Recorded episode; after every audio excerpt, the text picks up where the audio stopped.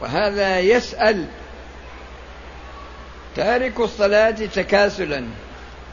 الرسول صلى الله عليه وسلم حينما حكم على تارك الصلاة قال العهد الذي بيننا وبينهم الصلاة فمن تركها فقد كفر لم يفرق بين من تركها جاحدا لوجوبها وبين من تركها عنادا وبين من تركها تهاونا وكسلا. هذا تفريق ما أدري عنه أصلا.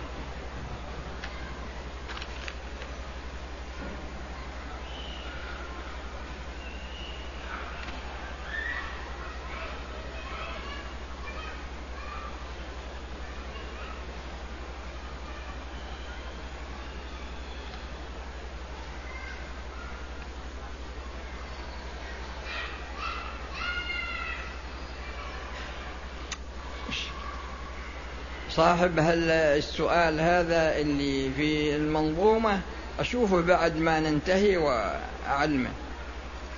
لأن ما أحسن وضع السؤال. امرأة اعتمرت وبقي لها عند السعي شوطان ورجعت إلى بلادها. ما تمت العمرة؟ ترجع ولا تزال محرمة. فإذا كانت عند زوج ووطئها زوجها في هذه الفترة فقد فسدت العمرة. فتأتي وتكمل عمرتها وتذبح شاة في مكة توزع على فقراء الحرم فإن لم تستطع فتصوم عشرة أيام ثم تخرج إلى الميقات الذي أحرمت منه للعمرة التي فسدت وتحرم بعمرة قضاء عنها. وإن لم يحصل جماع فإنها تأتي وتكمل عمرتها لكن المحظورات الأخرى التي فعلتها تكفر عن كل محظور منها.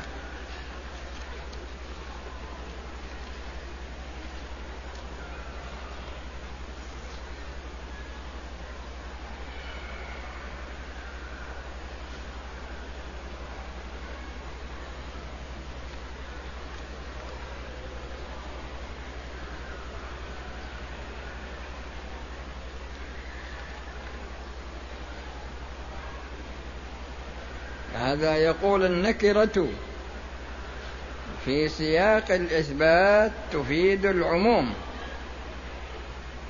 إذا كان على وجه الامتنان ما المراد بالامتنان؟ المراد بالامتنان امتنان الله على خلقه كما في قوله تعالى في سورة الرحمن فيهما فاكهة ونخل ورمان. فيهما فاكهة ونخل ورمان. هذه ثلاث نكرات في سياق الامتنان فالمقصود بالامتنان تفضل الله على خلقه.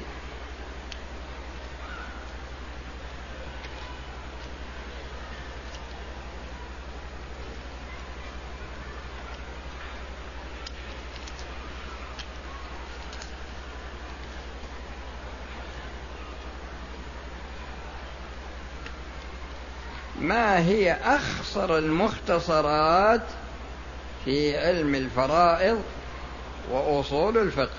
في علم الفرائض آه، الفوائد الجلية للشيخ عبد العزيز بن باز رحمه الله وفي أصول الفقه آه، مختصر الروضة للطوفي.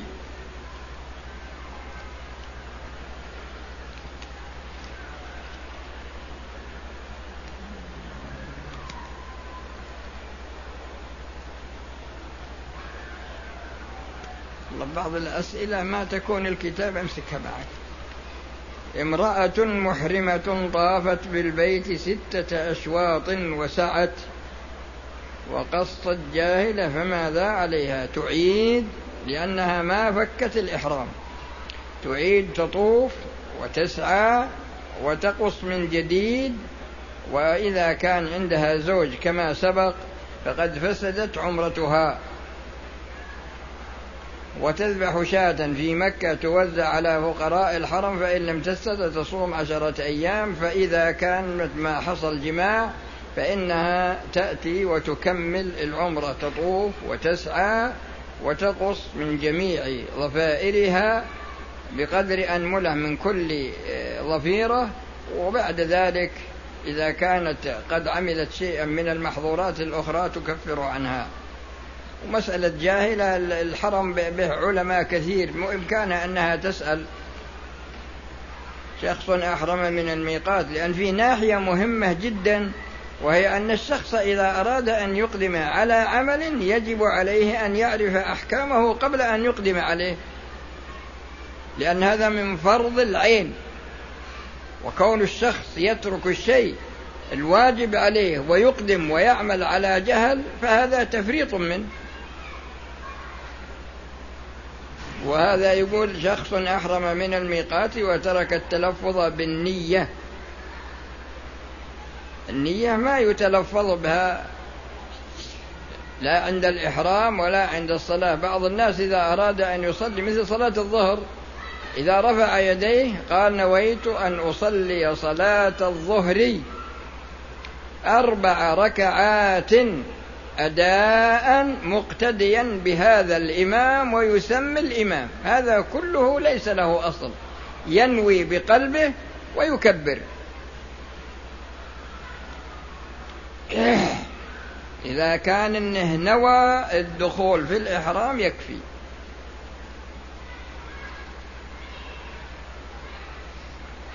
ما هو أجود شرح للفروق في تعليق على الفروق لابن الشاط. أما الكتاب هذا ما شرح.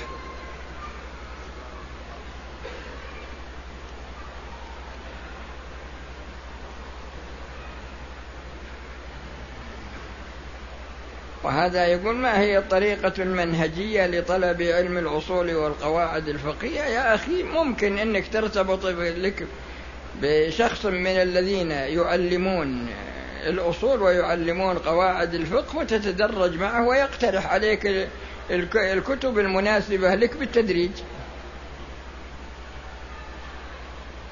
ويقول هذا يقول هل يستطيع الرجل أن يمنع زوجته من صيام التطوع؟ نعم لأن هذا حق له. إلا إذا كان تعسف لأن بعض الرجال يريد يعني فيه سياسة لبعض الرجال وسياسة لبعض النساء أيضا. في سياسة لبعض الرجال وهي أنه يريد مسخ شخصية المرأة بحيث أنها تكون آلة معه تأتمر بأمره ولو أمر بمعصية وتنتهي بنهيه ولو نهى عن طاعة. يكون تكون ونفس الشيء المرأة. يعني تتدرج مع الرجل حتى إنها تخليه كآلة لها. تسخره لما لما تريد. وعلى كل حال كل واحد من الزوجين له حقوق وعليه حقوق.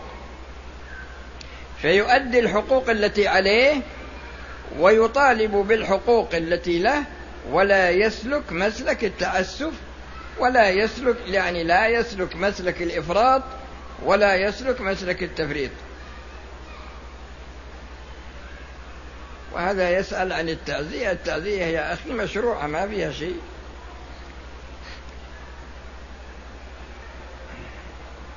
ما معنى الشخصية العينية؟ هي الشخصية العينية هذه يعني الشخصية العينية مثل زيد ولا محمد ولا يعني شخص بعينه. أما الشخصية المعنوية أو الشخصية الاعتبارية هذه مثل الشركات ومثل يعني الجهات اللي يعني جهة مسؤولة. يمثلها شخص مثلا.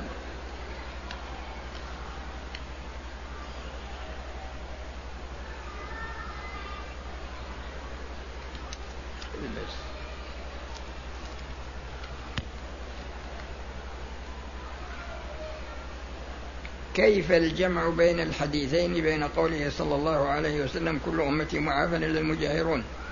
بين قوله صلى الله عليه وسلم يأتي أقوام يوم القيامة بأعمال كجبال تهامة يجعلها الله هباء منثورا ولما سئل عنهم قال هؤلاء الذين إذا خلوا بمحارم الله انتهكوها.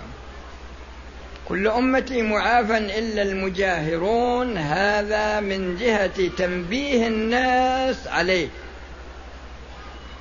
لأن مثلا إنسان اشتهر في بلد أنه يستخدم الزنا ولا يستخدم شرب الخمر ولا يستخدم اللواط. يعني المهم أنه يستخدم أمر أمور محرمة وظاهرة للناس. هذا ما في مانع من تحذير الناس عنه. فهذا لأن لأن الإنسان قد يفعل الشيء ويستتر. من ابتلي بشيء من هذه القذورات فليستتر بستر الله. من ستر مسلما ستره الله في الدنيا والآخرة. لكن بعض الناس يعني يغرق في الإجرام حتى تكون السيئة عنده حسنة والحسنة عنده سيئة. يعني تنقلب الموازين عنده. هذا غير معافى هذا في الدنيا. أما بالنظر للذين يأتون يوم القيامة بأعمال كجبال تهامة إلى آخره فهذا شيء يرجع إلى آه، محاسبة الله لهم ففرق بين الأمرين.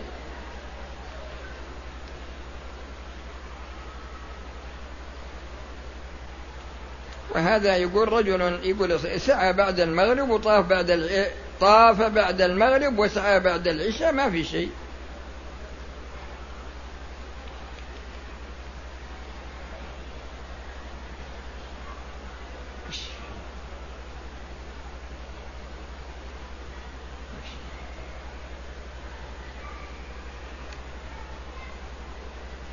وهذا يسأل عن العمل في البنوك الربوية. لا يجوز. لعن الله آكل الربا وموكله وكاتبه وشاهديه وقال هم في الإثم سواء.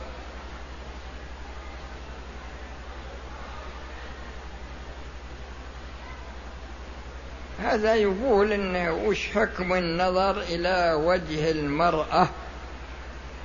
برغبة. يقول برغبة. نظرة أولى داخل الحرم. كيف تكون؟ الرسول صلى الله عليه وسلم يقول اتق يقول العلي اتق النظرة بعد النظرة فإنها لك الأولى وليست لك الثانية لأن النظر المفاجئ هذا ما يعاقب عليه الإنسان. لكن إذا منه ركد نظره حينئذ يكون هذا العمل هو المحرم.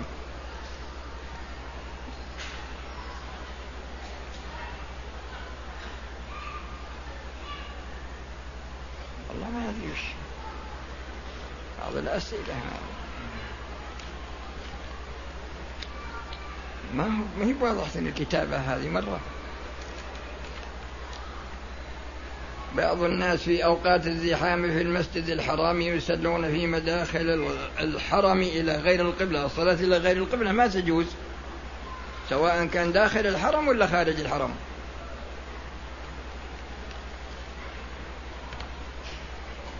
أتينا في المدينة المنورة أقمنا في المدينة المنورة عدة أيام ثم بعد ذلك ذهبنا إلى جدة وأقمنا فيها يومين ثم أحرمنا من السكن. إذا كنتم قدمتم من المدينة وفي نيتكم العمرة فميقاتكم هو أبيار علي. وإذا كنتم على هذا الوصف وأحرمتم من جدة من السكن فقد أحرمتم دون الميقات فتركتم واجبا من واجبات العمرة وعلى كل واحد منكم بهذه الصفة فدية يذبحها في مكة ويوزعها على فقراء الحرم فإن لم يستطع فإنه يصوم عشرة أيام.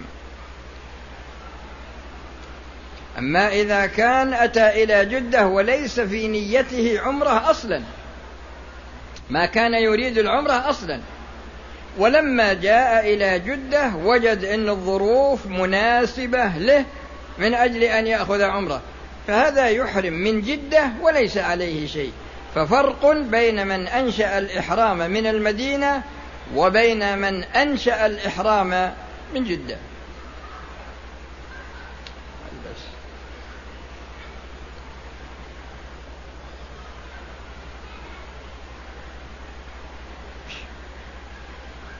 نافلة. شرعت في صلاة نافلة. فجاء أحد المصلين بنية صلاة فريضة. إذا دخلت في النافلة ودخل معك من أولها ما في مانع.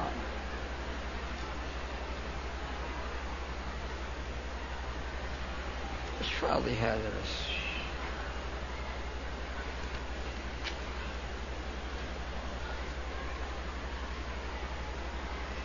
يقول يقول إذا بعت قمح بذهب هل يجري فيه الربا ولا ما يجري فيه؟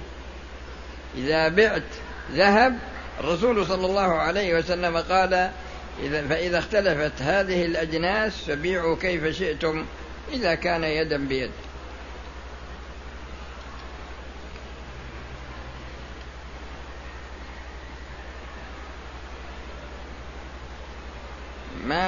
أفضل متن يحفظه طالب العلم في مسائل الفقه. والله يا أخي كل مذهب من المذاهب له يعني متون متعددة. فيه زاد المستقنع وفيه مختصر خليل وفيه المنهاج للشافعية وفيه البداية للحنفية. ولا أدري عنك أن تنتسب إلى أي مذهب؟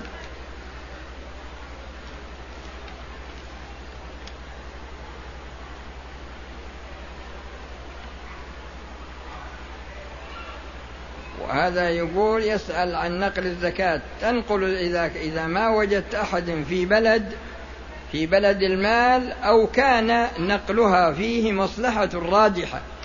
بهذا القيد فيه مصلحة راجحة ما في مانع. لكن الأصل أهل البلد الذي فيه المال هم الأحق إذا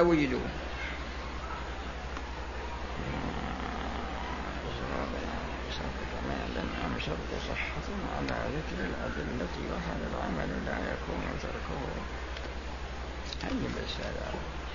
هذا من جماعة اللي شو اسمهم المرجئة.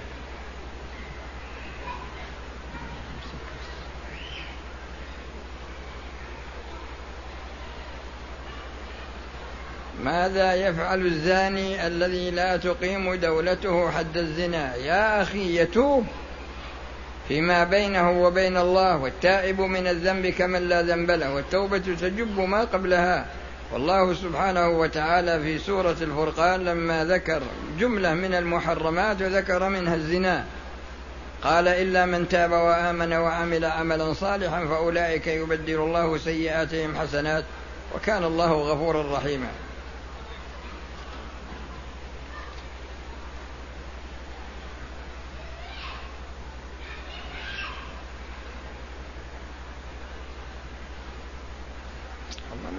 الكلام. امرأة تقول كنت آتي إلى مكة في سنوات سابقة مع أهلي في, رو في, في أول رمضان وكانت الدورة تأتيني في بداية رمضان فلا أحرم من الميقات. ومكثت في مكة أياما ثم طهرت. يذهب بي أبي إلى مكان لا أعلم. الآن ما هو؟ إلا أنه دون ميقات السيل الذي نمر به ونحن قادمين من الرياض وأحرم من هناك. فهل علي شيء إذا كنت دخلت بدون إحرام وأنت حائض؟ وكنت على نيتي أنك إن طهرت أخذت العمرة وإن لم تطهري فإنك تسافرين مع أهلك يعني ما ما عندك عزم كامل على أخذ العمرة. فإذا كان كذا فالمكان الذي آه، ذهب به ذهب بك أبوك إليه هذا ما في يكون هو الميقات بالنسبة لك. أما إذا كنت قد مررت على الميقات وأنت على نية صادقة من ناحية آه، يعني إرادة العمرة فأنت تركت واجب من الواجبات وعليك الفدية عن كل عمرة. يعني عن كل عمرة أحرمتيها على هذا الوصف.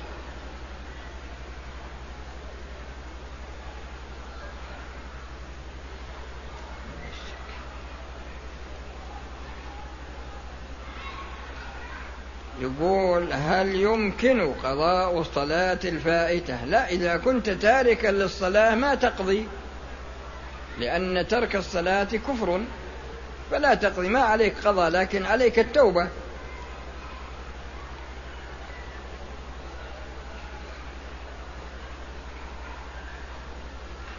وهذا يسأل عن تفاسير تفاسير القرآن تجدون أن العلماء رحمهم الله يعني خدموا القرآن من وجوه كثيرة ففيه تفسير القرآن بالقرآن وفيه تفسير القرآن بالسنة وفيه تفسير القرآن بأقوال الصحابة والتابعين وأتباع التابعين.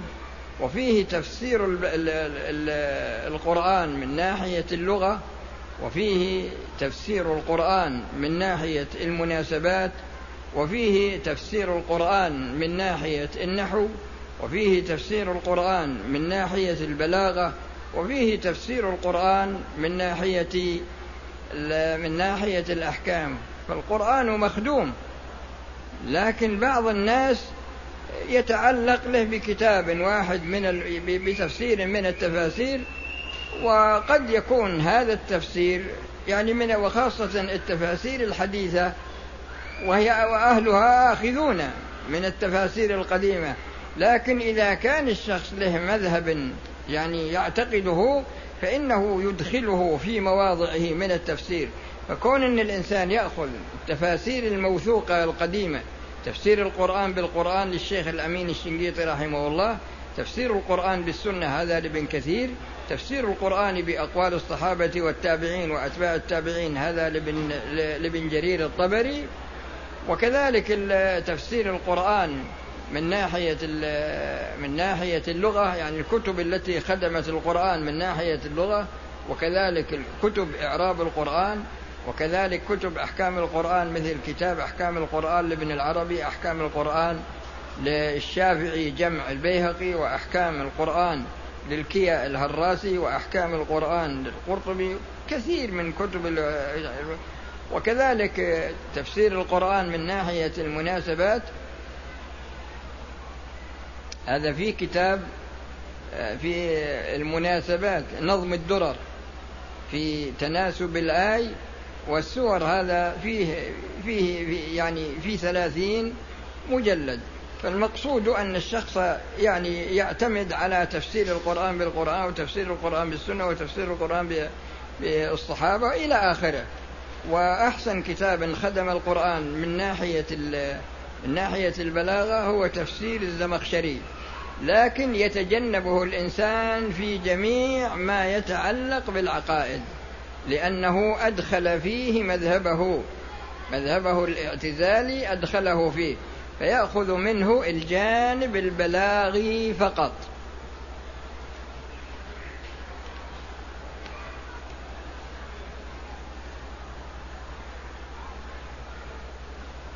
وهذا يقول ما رأيك في من قص شعرات معدودة؟ يعني من أجل التحلل من العمرة. الواجب على الإنسان أن يحلق فإن لم يحلق فإنه يقصر. يعني هو مخير بينهما لكن إذا قصر يقصر من جميع شعر الرأس.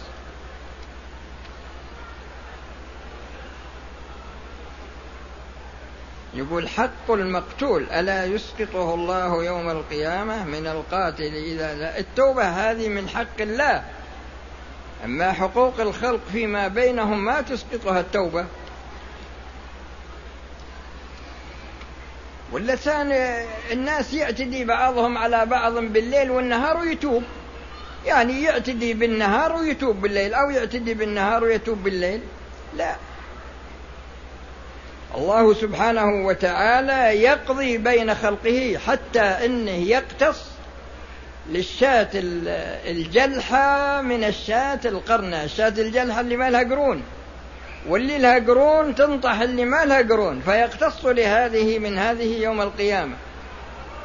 أي يعني أي أي يعني أي اعتداء من أحد الله سبحانه وتعالى يجعل هذا المعتدي ظالم والمعتدى عليه مظلوم فيقتص للمظلوم.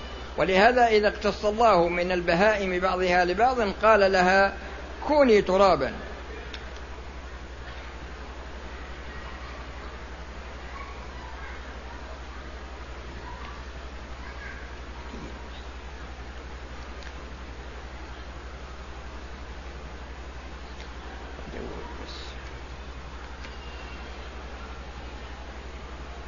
وهذا يقول يعني يسأل عن دخول الحائض للحرم ما يجوز. و... هالشباب الظاهر إنهم ما أدري وشلون طريقتهم يعني. كثير من الأسئلة عن الأناشيد عن الأناشيد ولعب الكرة. يعني ما فعد ما بعد سألني واحد عن يعني حكم تلاوة القرآن. يسأل عن الكورة يعني يعني ما أدري شلون هالبيئة هذه. يعني الواحد ما أدري كيف يربي نفسه. يقول من أين يحرم أهل مكة؟ يحرمون للحج من مكة ويحرمون للعمرة من خارج الحرم.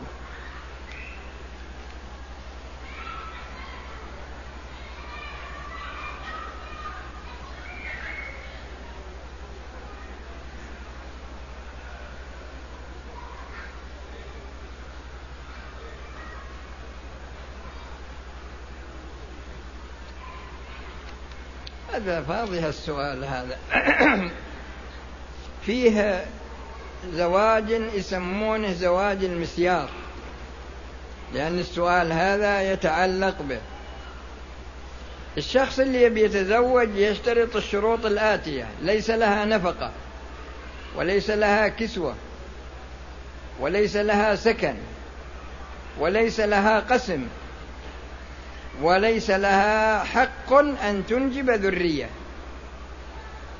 هذا زواج مسيار والرسول صلى الله عليه وسلم يقول لا يؤمن أحدكم حتى يحب لأخيه ما يحب لنفسه. فلا يجوز للإنسان أن يتعدى حدود الله جل وعلا لأن السؤال هذا يتعلق في نظرية تحديد النسل. تحديد النسل. وتحديد النسل هذا ليس له أصل في الشرع. لأن كل مولود رزقه مكتوب. رزقه وأجله وعمله ومصيره. يعني شقي أو سعيد. كل هذا مكتوب في اللوح المحفوظ. فما فيه نفس. توجد على وجه الأرض إلا ورزقها مقدر لها ما في أحد يأكل من رزق أحد. كل واحد رزقه مكتوب له.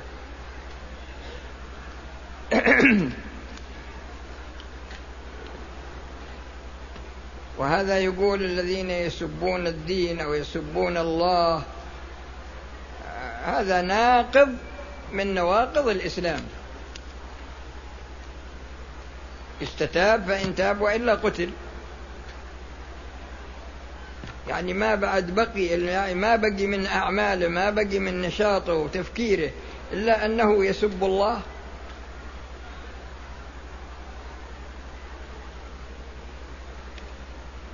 يقول سؤالي هو أنني أشرت إلى زوجتي.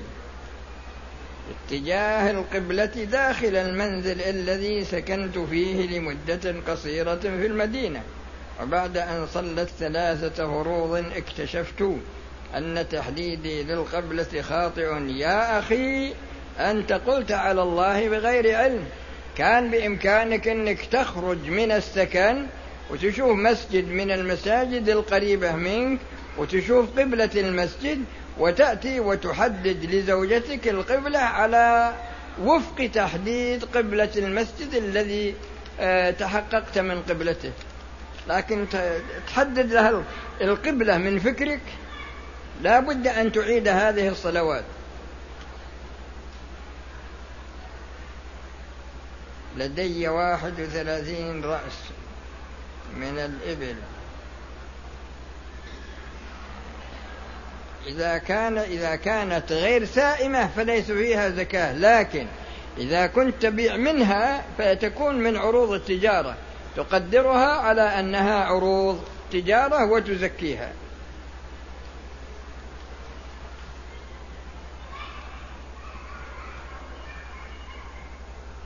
معي طفل طاف وسعى ولبس قبل أن يقص جهلا ما عليه شيء.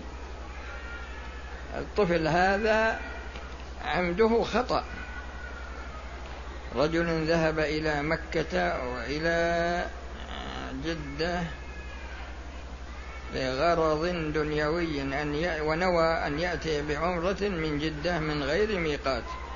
إذا كان إنه ذهب من مكة إلى جدة ونوى العمرة من جدة فميقاته جدة. ومن كان دون ذلك فمن حيث أنشأ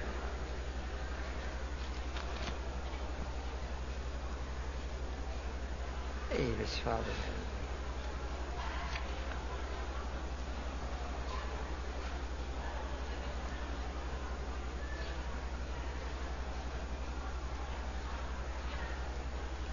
وهذا يقول وش طريق يقول بحط لي جدول إذا صليت الصلوات المسنونة وإذا ما صليتها يصير في خانات فاضية علشان أحاسب نفسي.